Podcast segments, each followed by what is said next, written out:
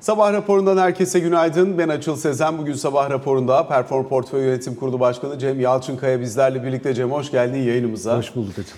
Önemli gelişmeler var. Özellikle e, Kredi Derecelendirme Kuruluşu Standard Poor's'un Türkiye'nin kredi notu görünümünü durağından pozitife çevirmiş olması önemli. Uluslararası yatırımcılar nezdinde son dönemde atılan adımların olumlu karşılandığını, arka arkaya görünüm değişikliklerinin geldiğini izliyoruz, takip ediyoruz. Sonuncusu S&P ki aslında not olarak en aşağıda olduğumuz kurum.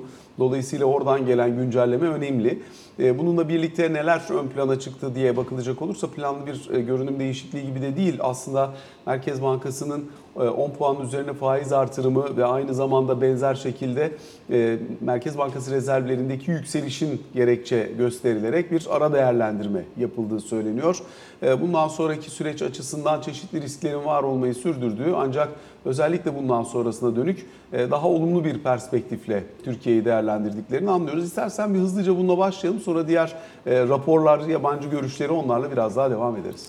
Memnuniyetle açın. En son birlikte bir araya geldiğimizde e, tabii çok şükür demiştik ve ondan sonra da gelişmeleri pozitif algıladığımızı senle de epeyce konuşmuştuk. Evet, Merkez Bankası, Sayın Gaye Erkan açıklamaları, Sayın Mehmet Şimşek'in açıklamaları ve bu sıkı duruşu kararlılıkla sürdürüyor olmaları gerçekten hem yurt içinde yerli yatırımcılarda hem yabancı yatırımcılarda ciddi bir kredibiliteye yani güvenilirliğe ve e, yeni ekonomi yönetimine önemli bir kredi vermeye açılmış durumda. Yani herkes şu anda yavaş yavaş Türkiye'nin önümüzdeki dönemini öngörebilir hale geldi. Yerli yatırımcı da, yabancı yatırımcı da bunu biraz daha öngörülebilir buluyor. Yani umur, umarım tabii her defasında e, parantez içinde belirtme ihtiyacı hissediyoruz. Umarım siyaseten herhangi bir sıkıntı yaşanmaz ve e, liyakat sahibi, işini iyi bilen, işi iyi yöneten bir ekonomi yönetimi kararlılıkla Türkiye'nin geleceğini, ekonomisinin geleceğini inşa etmeye devam eder. Bu tabii ki doğal olarak bu tip sonuçlara neden oluyor hem yabancı değerlendirme kuruluşları, reyting değerlendirme kuruluşları hem içeride yatırımcılar biraz daha e, Türkiye'ye prim verir, kredi verir hale geldi. Ve bunu yabancı girişinden de görüyoruz bu hafta. Yani önemli bir giriş var. 310 milyon dolar. Yavaş yavaş tahvil piyasasına ki 1,5 milyar dolara kadar inmiş. Toplam tahvil piyasasının sadece binde 8'e haline gelmiş bir yabancı yatırımcıdan yavaş yavaş bu faizlerde yavaş yavaş giriş görüyoruz. Niye yavaş yavaş diyorum? Umarım kalıcı ve sürdürülebilir bir biçimde mevcut politika aynı kararlılıkla devam eder.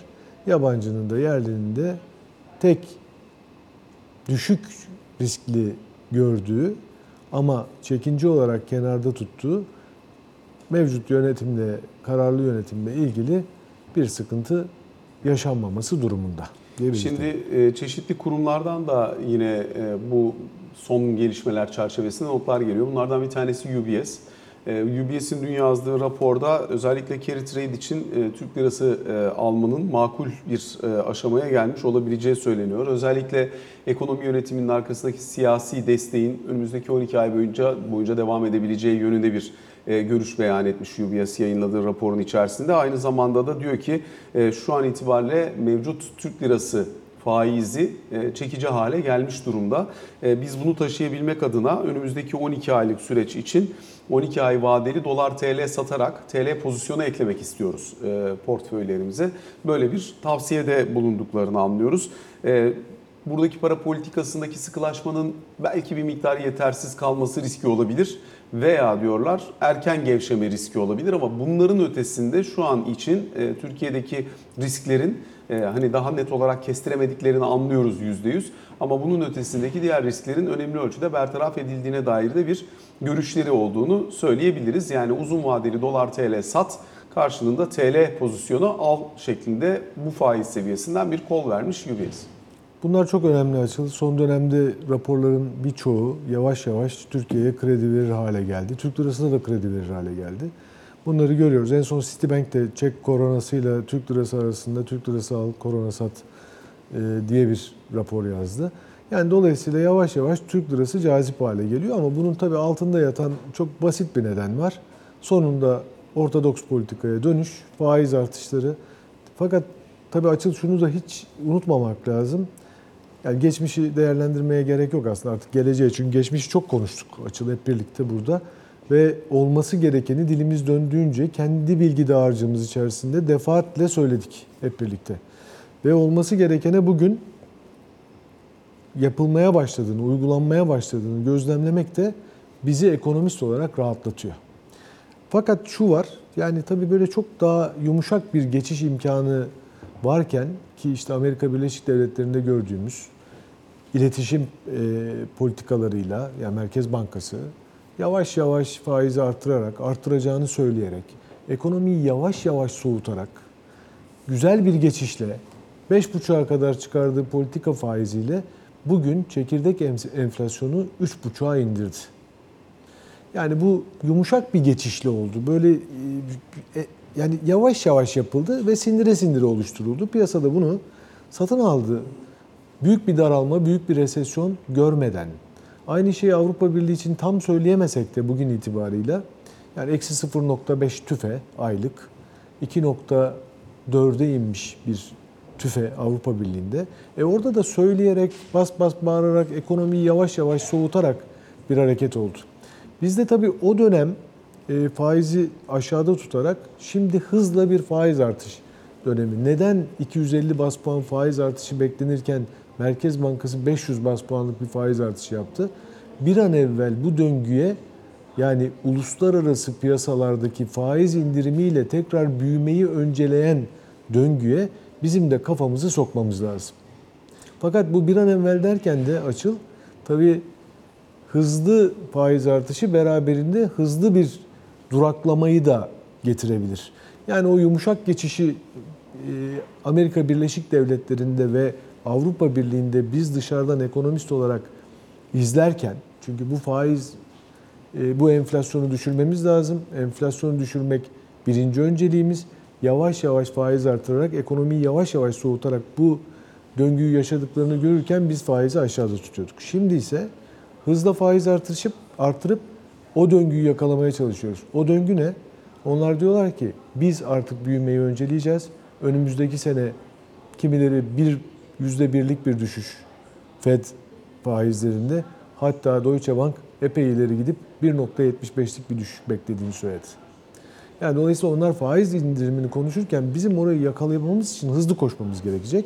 Hızlı koşmak beraberinde önemli defektler getirecek. Yani yüzleşeceğiz. Mecburuz.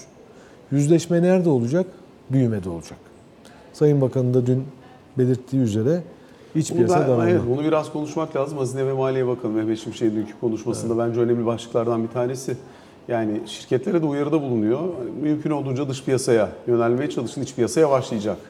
Ee, Bu hakikaten önemli bir uyarı. Hani bildiğimiz de bir şey aslında, bilmediğimiz bir şey değil ama bakanın ağzından uyardıktan sonra hakikaten e, burada hani bunu biraz da kararlılık mesajı olarak okumak lazım herhalde. Çok net bence. Yani benim de düşüncem birebir böyle. Sadece bu daralmanın ne kadar sert olacağı konusunu yani sert olacağını biliyorum ya, ya da düşünüyorum. Benim görüşüm o. Ama ne kadar sert olacağı e, çok belli değil.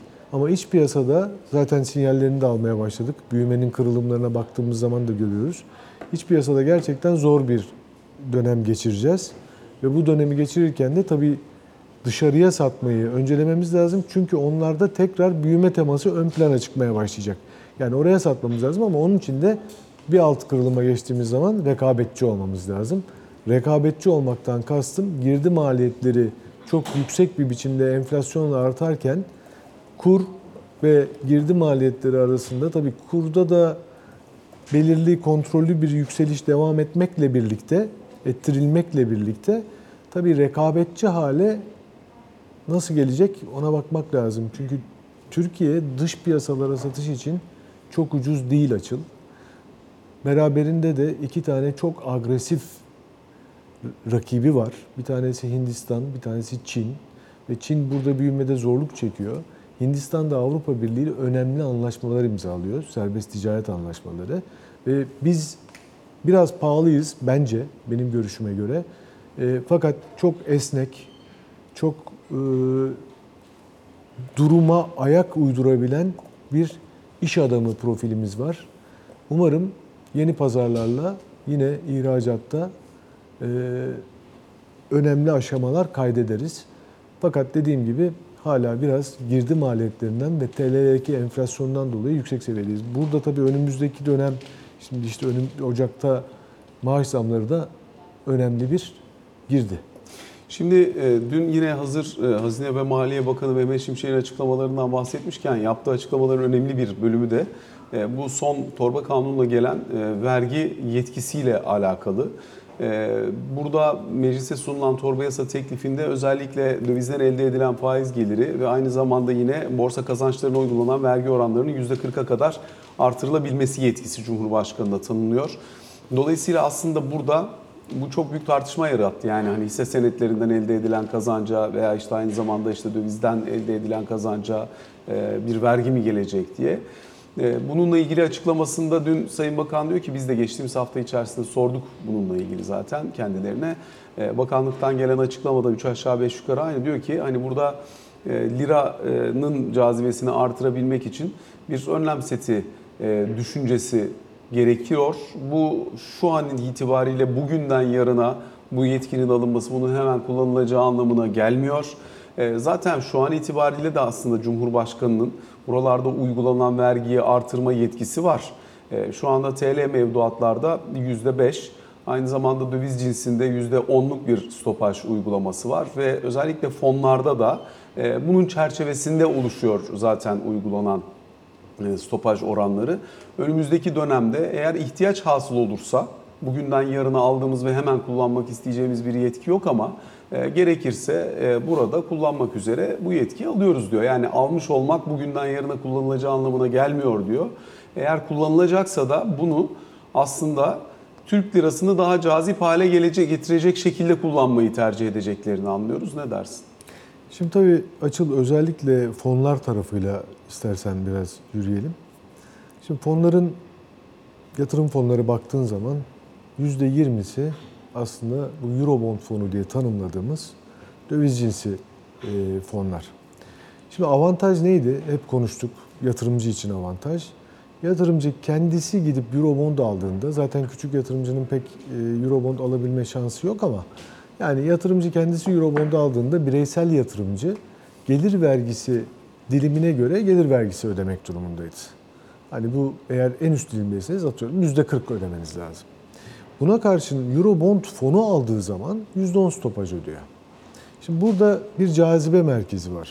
Ama bu cazibe merkezinin yarattığı önemli katkılar var. En önemli katkı ne? E, kamu finansmanı. Bu Eurobondların önemli bir bölümü bu fonların içinde. Yani biz eğer buraya e, hızlı dokunursak ki bence Sayın Bakan da buna dikkat çekmek istemiş. Hızlı dokunursak e, bu sefer yan etkilere neden olabiliriz. Yan etki deyince aklına ne geliyor? Yani adam o zaman buradaki Eurobond fonundan parasını çeker. Mesela yabancı için bir şey var mı? Açıl bir belge. Yok. Yani anlatabiliyor muyum? Yani bu böyle bir istenmeyen bir sonuç üretebilir bu tip e, yaklaşımlar. O yüzden e, eşitlemek ya bu üstelik 3 defa falan bunların belgesel yapısı değişti geçmiş dönem içinde. Yani bir kere kondu hemen kalktı. İşte e, eski kurulmuşlar için geçerli değil, yeni kurulmuşlar için geçerli olacak dendi. Eurobond'un üzerine gidildi falan O filan. sefer hatalı oldu zaten. Yani orada getirildiğinde geçmişteki bütün fonlara da uygulanacak şekilde çıktığı için ilk düzenleme çok da infial de oldu. Büyük sıkıntı da yarattı. Daha sonra o düzeltildi. Hani ondan sonrasında o fonlara katılanlar için uygulanmak üzere düzeltildi. Tabii biraz vergi geliriyle falan da alakalı herhalde. Ne dersin? Evet tabii ama. yani tabii ki ona ona da tabii saygınlık gösteriyorum ama yani vergi geliri kamu finansmanını e, Eurobondların yabancı para cinsinden finansmanı zora sokacaksa hani onu dengeli götürmek lazım. Sayın Bakan'a da teşekkür ediyoruz buradan bir kere daha. Çünkü e, önemli yani birden infiale neden olduğu anda bu sefer daha henüz gerçekleşmeden bazı yatırımcıların aksiyona geçmesine neden olabilir. Bu da hem e, profesyonel yönetim ve Eurobond yatırımları hem de bence kamu finansmanı açısından oldukça önemli. Bekliyor musun burada peki %30'un üzerinde önümüzdeki sene itibariyle ya da daha sonrası için bir uygulama? Ben beklemiyorum. döviz tarafı yani döviz ağırlıklı fonlar veya döviz Yani cinsi. beklemiyorum. Şöyle söyleyeyim. Yani mutlaka vergisel açıdan ihtiyaç hasıl olduğu için bir miktar bir şeyler olabilir. Ama %30 bence yüksek bir şey. Ve piyasayı e, sıkıntıya sokar bu anlamda diye düşünüyorum. Yani yan etkisi aldığım vergiden fazla hale gelmeye başlayabilir. Bunu çok iyi ölçmek lazım ama ekonomi yönetimi de zaten bu konuda oldukça ehil. Bence bunu ölçerek yürüyeceklerdir. Ola ki %10'dan %20'ye çıkması belki e, bence daha mantıklı olur. Alternatifi %40. Yani dolayısıyla e, orayı dengeli yönetmek lazım açılı. Aksi takdirde biliyorsun hani infialle yatırımcıların hareketleri çok sertleşebiliyor. Şimdi e, bir düzenleme daha var. Resmi gazetede de yayınlanmış. Normal şartlar altında zaten hesabında bulunan dövizin kur korumalı mevduat ya da döviz dönüşümlü mevduat daha doğrusu bu tarafta değerlendirilebilmesi için tarih 30 Kasım'a çekiliyor. Bu hani önemli. Zaten otomatik rutin olarak 3 ayda bir görüyoruz bunu. Fakat bir düzenleme daha var. O da daha önce kur korumalı mevduatlarda e, politika faizinin altında faiz verme imkanı getirilmişti bankalara. Şimdi döviz dönüşümlü mevduat içinde bu imkanın getirildiğini anlıyoruz.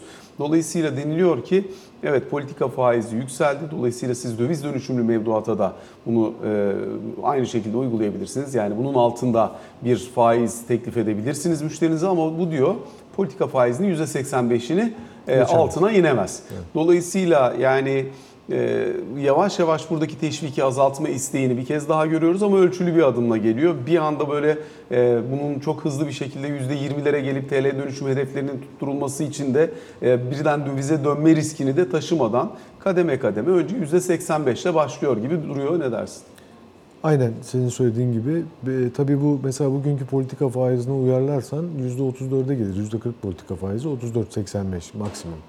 Tabii burada bankalar için yani bankaların karları nasıl artıyor, nasıl bu kadar iyi gittiler. Şimdi bankalar için çok önemli bir fonlama aslında kur korumalı mevduat veya döviz kur korumalı mevduat. Yani şunu söyleyeceğim. Siz zamanında 13 Türk lirası faizi veya dövizdeki artışı sunuyordunuz. Bankaya düşen kısmı 13'tü. Diğer kısım zaten Hazine veya Merkez Bankası'nın yükümlülüğündeydi. Şimdi 13'te fonlama sağlıyorsun. Yani aslında kur korumalı mevduatların azalması ki rakam verelim 127,5 milyar dolara kadar çıkmıştı. 95,5 milyar dolara indi ve bu inişte de ekonomide herhangi bir veya para piyasalarında herhangi bir dalgalanmaya neden olmadı. Ama şunu da unutmamak lazım ki bu rakam azaldıkça kemik dövizci kitlesine doğru iniyor. Çünkü toplam mevduat içerisinde döviz tevdiatları yaklaşık %30 civarında. Kur korumalıyı TL olarak sayıyorsun. E, ortalamada neydi bu son dönemde? 50'lerdeydi, 60'lardaydı. Kur korumalı çıkmadan önce. E sonra kur korumalıya kaydı. Demek ki orada bir kemik var. Yani bundan sonra marjinal etkisi, düşüşün marjinal etkisi o köpük kadar e, rahat olmayacak diye düşünüyorum. Diğer taraftan da bankaların fonlama maliyeti e, hala 34. Yani hala avantajlı ama büyük avantaj kaybolmuş durumda. Yani bankalar aslında fonlama tarafında kur korumalı me- mevduat denen ya- yap- yapılandırılmış ürünle aslında çok büyük bir avantaj yaratmışlardı.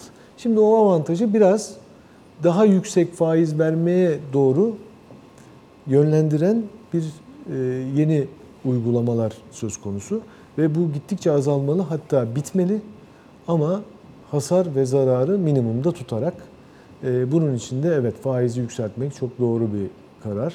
E, bankalar açısından biraz daha fonlama maliyetini yükseltir ama e, yavaş geçiş yani uygun geçişi biraz daha sağlar gibi duruyor. Peki bir başka önemli konu özellikle tabii biraz borsadaki zayıflamayı da sorayım bu çerçevede. Çünkü mevduat faizleri son faiz artırımıyla birlikte yükseldi. Pozitif reel faize geçişle birlikte ki aslında e, Bloomberg Business Week Türkiye bugün çıkacak olan sayısında, bugün çıkan sayısında da aslında e, bu konuyu masaya yatırıyor arkadaşlarımız. Yani borsayla e, faiz arasındaki korelasyon normalde mevduat faizinin ilk artmaya başladığı dönemlerde borsa üzerinde çok tahrip edici bir etki yaratmadan gelmişti.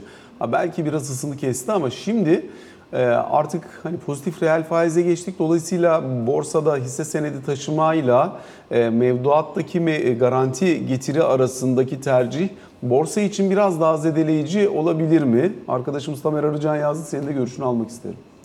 E, olur. Yani şöyle söyleyeyim açıkça. Yani enflasyon bir yıllık bazda 45 bekliyorsan mevduat faizi 45 ise hadi yine enflasyonun altında bir yerdesin şimdilik. Bileşiklendirmeden bakıyorum ben. Hadi biraz yine borsadan ekstra bir gelir yaratmaya çalışırsın. Ama e, tabii borsayı ne etkiliyor? İstersen hemen hızlıca bir şey yapalım. Bir, makro. Yani bu ülkenin makro ekonomik gelişimi. Nereye doğru gidiyor? Nasıl gidiyor? İyiye mi gidiyor? Kötüye mi gidiyor? Bu açıdan pozitif borsanın etkilenmesi. İki, e, siyasi yapı. E, burada da e, bir sıkıntı söz konusu değil. Üç, bank e, şi- şirketlerin önümüzdeki dönem karlılıkları ve büyüme borsayı etkiliyor. Burada biraz sıkıntı var. İlk iki çeyrek bence önemli bir hızlı faiz artışıyla önemli bir duraklamaya diyelim neden olacak. Bu borsa açısından negatif. Fakat bir şey daha var pozitif, onu atlamamak lazım. Biz bu faiz artışından sonra, hızlı faiz artışından sonra eğer kafayı uluslararası piyasalara gelişime sokabilirsek faiz indirimini konuşmaya başlayacağız. Ne zaman? Yani bu muhtemelen bence işte bu senenin sonu itibariyle politika faizi maksimum düzeye gelir. İlk iki çeyrek biraz sıkıntı yaşarız. Üçüncü çeyrek, dördüncü çeyrek, üçüncü çeyrek erken olabilir ama son çeyreğe doğru biz faiz indirimini konuşuyor oluruz. Üçüncü çeyrek de olabilir. Şimdi bu da borsa için çok pozitif. Bir tane daha pozitif bir şey var. Tabii çok erken bu söylediğim şey farkındayım. Yani iki çeyrek daralmadan sonra gelecek olan bir şey ama pozitif. Bir tane daha şey söyleyeyim. Uluslararası piyasalar, borsalar. Şimdi Amerika Birleşik Devletleri faiz indiriminden bahsediyor önümüzdeki sene. Tabii riskli varlıklara da yöneliş oluyor. Ve olacak bence. Bence 2024'te Amerika Birleşik Devletleri'nde riskli varlıklar önemli ölçüde değer kazanacak. Aynı şeyi biraz Avrupa Birliği'ne de yavaş yavaş taşımaya başlıyoruz. Yani buralarda borsa yükselirken bizim endeksimizle o endeksler arasında ister istemez bir korelasyon oluşmaya başlıyor. Yani oralar bahar bahçe, biz burada e, çok sıkıntılı bir endeksle karşılaşmıyoruz. Oralardaki riskli varlıklara kayış 3. çeyrek 2024 veya 4. çeyrek 2024'te bir faiz indiriminden bahsedecek Türkiye'ye de yöneliyor. Çünkü onlar da paralarını farklı yerlere, riskli varlıklara yatırmak istiyorlar. Riskli varlığız biz de. Peki son 30 saniye. Sen hisse senedi pozisyonun varsa realize edip fırsat kollayıp daha sonra mı girmeyi tercih edersin? Yoksa pozisyonunu koruya koruya gitmeyi mi tercih edersin? Koruya koruya gitmeyi tercih ederim. Aldığım pozisyon tabii riskime göre olmak kaydıyla. Yani e, ben şu anda hisse senedi pozisyonumu korurum. Teşekkür ediyoruz Cem Yalçınkaya. Bu sabah Ben bizlerle birlikte oldun ve sorularımızı yanıtladığın için kısa bir ara sonra ikinci bölümde Ali Can Türkoğlu ile karşınızda olacağız.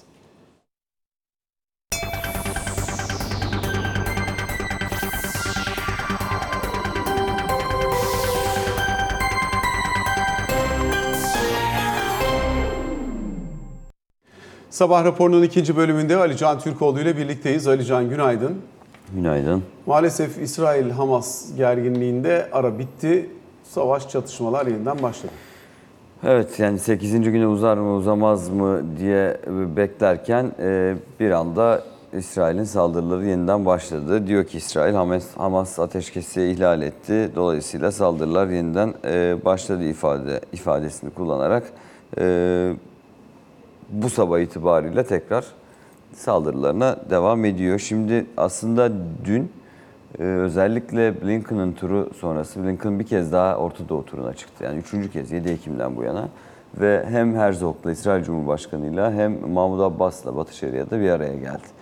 Ve burada vermiş olduğu mesajlarda Amerika Birleşik Devletleri'nin insani aranın uzatılması için e, uğraşlarına devam edeceği mesajı çok ön plandaydı. Ki bu Amerika'dan birçok başka isimden de geldi. Her ne kadar kalıcı ateşkes Amerika tarafından desteklenmese de bu rehinelerle ilgili durum çözülene kadar aranın devam etmesi yönündeki fikri e, özellikle son birkaç günde çok duymuştuk Amerika Birleşik Devletleri'nden. Dün de Blinken'ın turundan sonra aslında bu insani aranın e, devam edeceği yönündeki fikirler çok daha fazla dillendirilmeye başlanmıştı. E, farklı yönlerine de temas etti durumun. Yani işte Batı Şeria'da İsrailli yerleşimcilerin şiddetini İsrail'in engellemesi gerektiği yönündeki vurgu. Yani biraz daha Amerika Birleşik Devletleri'nin e, itidalli davranma yönünde e, İsrail'e değerlendirmeler yaptığı yönünde algılanmıştı ki bu sabaha kadar işte bu sabah az önce canlı yayında canlı yayınlar devam ederken yani bölgeyle ilgili olarak İsrail'in tekrar saldırılarını başlattığını gördük. Şimdi temaslar sürecektir bugün gün içinde de. Her ne kadar saldırılar başlamış olsa bile e, Hamas'ın elinde İsrailli rehineler olduğunu zaten biliyoruz daha. E, o yüzden rehineler ön plana konularak düşünürken belki işte tekrar işte Katar'ın, Mısır'ın, ABD'nin devreye girerek bu ateşkesin tekrar başlamasını sağlaması söz konusu olabilir. Ama bugün dünden daha kötü bir noktada olunduğu da kesin. Bakalım gün içinde bize neler gösterecek yeni kurulacak temaslar.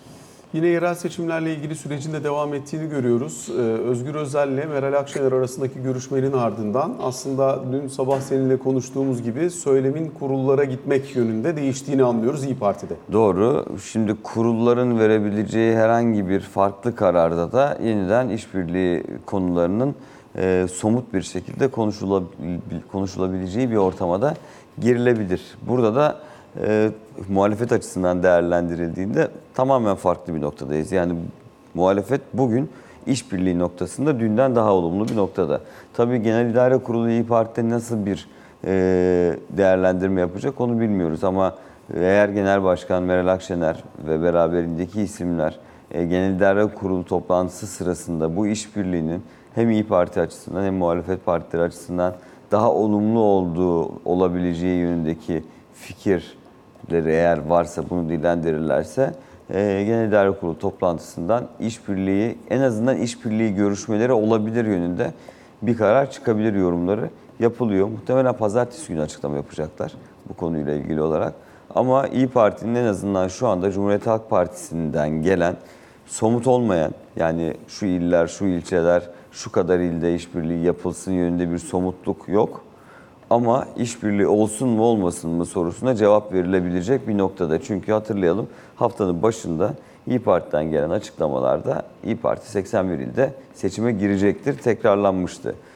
Ne zaman Özgür Özel ile Meral Akşener görüşmesi oldu? Biz bu teklifi, öneriyi önce kurullarımızda değerlendirelim. Çünkü Genel İdare Kurulu zaten 81 ilde seçime İyi Parti adaylarıyla girilmesi kararını almıştı, yanıtı verilmiş dün CHP heyetine de. Dolayısıyla bunda birkaç gün daha beklenecek. Gelecek hafta içerisinde İyi Parti kanadından Cumhuriyet Halk Partisi'ne evet olabilir ya da hayır biz devam ediyoruz yönünde cevap gelecek. Bundan sonra ama Cumhuriyet Halk Partisi tarafından e, İyi Parti dışındaki siyasi partilerle de görüşmelerin olacağını söyleyebilirim ama ilk önce ilk kapı İyi Parti'ninki çalındı. Diğer partiler Görüşülecek diye biliyorum. hangi partiler yani? Saadet Partisi, Gelecek Partisi, muhtemelen HDP'de görüşme gerçekleştirilecek. Yani belli başlı yerlerde, farklı illerde, farklı bölgelerde, farklı siyasi partilerle bir e, seçim işbirliğine girilmesi yönünde bir karar alınabilir. Çünkü HDP tarafından, şimdi HDP, HDP orada da isim karışıklığı var. En son e, HDP isminin kapatılan HDP çağrıştırması nedeniyle kullanılamayacağı yönünde bir karar verildi diye hatırlıyorum. Bir değişiklik yoktu geçen hafta, bu hafta içerisinde. Dolayısıyla şu anda e, işte Yeşil Sol Parti'den HDP dönüş daha kabul edilmedi resmen. Dolayısıyla orada da isimde bir sıkıntı var. E, HDP, HDP tarafındaki nokta da Yeşil Sol Parti tarafındaki nokta da diyeyim. E, bir önceki seçimlerde birinci ve ikinci çıktıkları yerlerde aday gösterme yönünde bir irade vardı. Öyle bir açıklama yapmışlardı. Dolayısıyla yapılacak yeni görüşmeler neticesinde netleşen bir görüşme olmamakla beraber takvim e, olacağı yönünde e, duyumlar alınıyor CHP içerisinde. Olduktan sonra yani görüşmeler olduktan sonra bakacağız. Son bir dakika iktidar kanadında Orada hiçbir sıkıntı yok. Ee, Dün e, Erdoğan'ın da açıklamaları vardı. Yani amacın tüm belediyeleri kazanmak olduğu, Cumhur İttifakı'nın daha da güçlendirilerek bir geleceğe ta- taşıma azmi olduğu tekrar vurgulandı. Yeniden İstanbul e, parolasıyla yola çıkılacağını da söyledi. Bahçeli ile Erdoğan arasında yapılan görüşmede de herhangi bir sıkıntı olmadığı ve sürecin Cumhur İttifakı ve AK Parti MHP işbirliği e, açısından olumlu gittiğini söyleyebiliriz. Burada sadece netleşmesi gereken yerler var. Dün söylemiştim. 2019'daki ittifakı belki biraz daha genişletil- genişletilerek kamuoyuna paylaşılacak. Deprem illeri, e, depremden etkilenen iller de e, ittifak içerisine dahil edilecek gibi gözüküyor ama resmi açıklamanın Aralık ayı ortasında yapılması bekleniyor. Hangi ilde kimin destekleneceğine ilişkin. Teşekkür ediyoruz Ben Alican. teşekkür. Sabah raporuna böylelikle son noktayı koymuş oluyoruz. Hoşçakalın.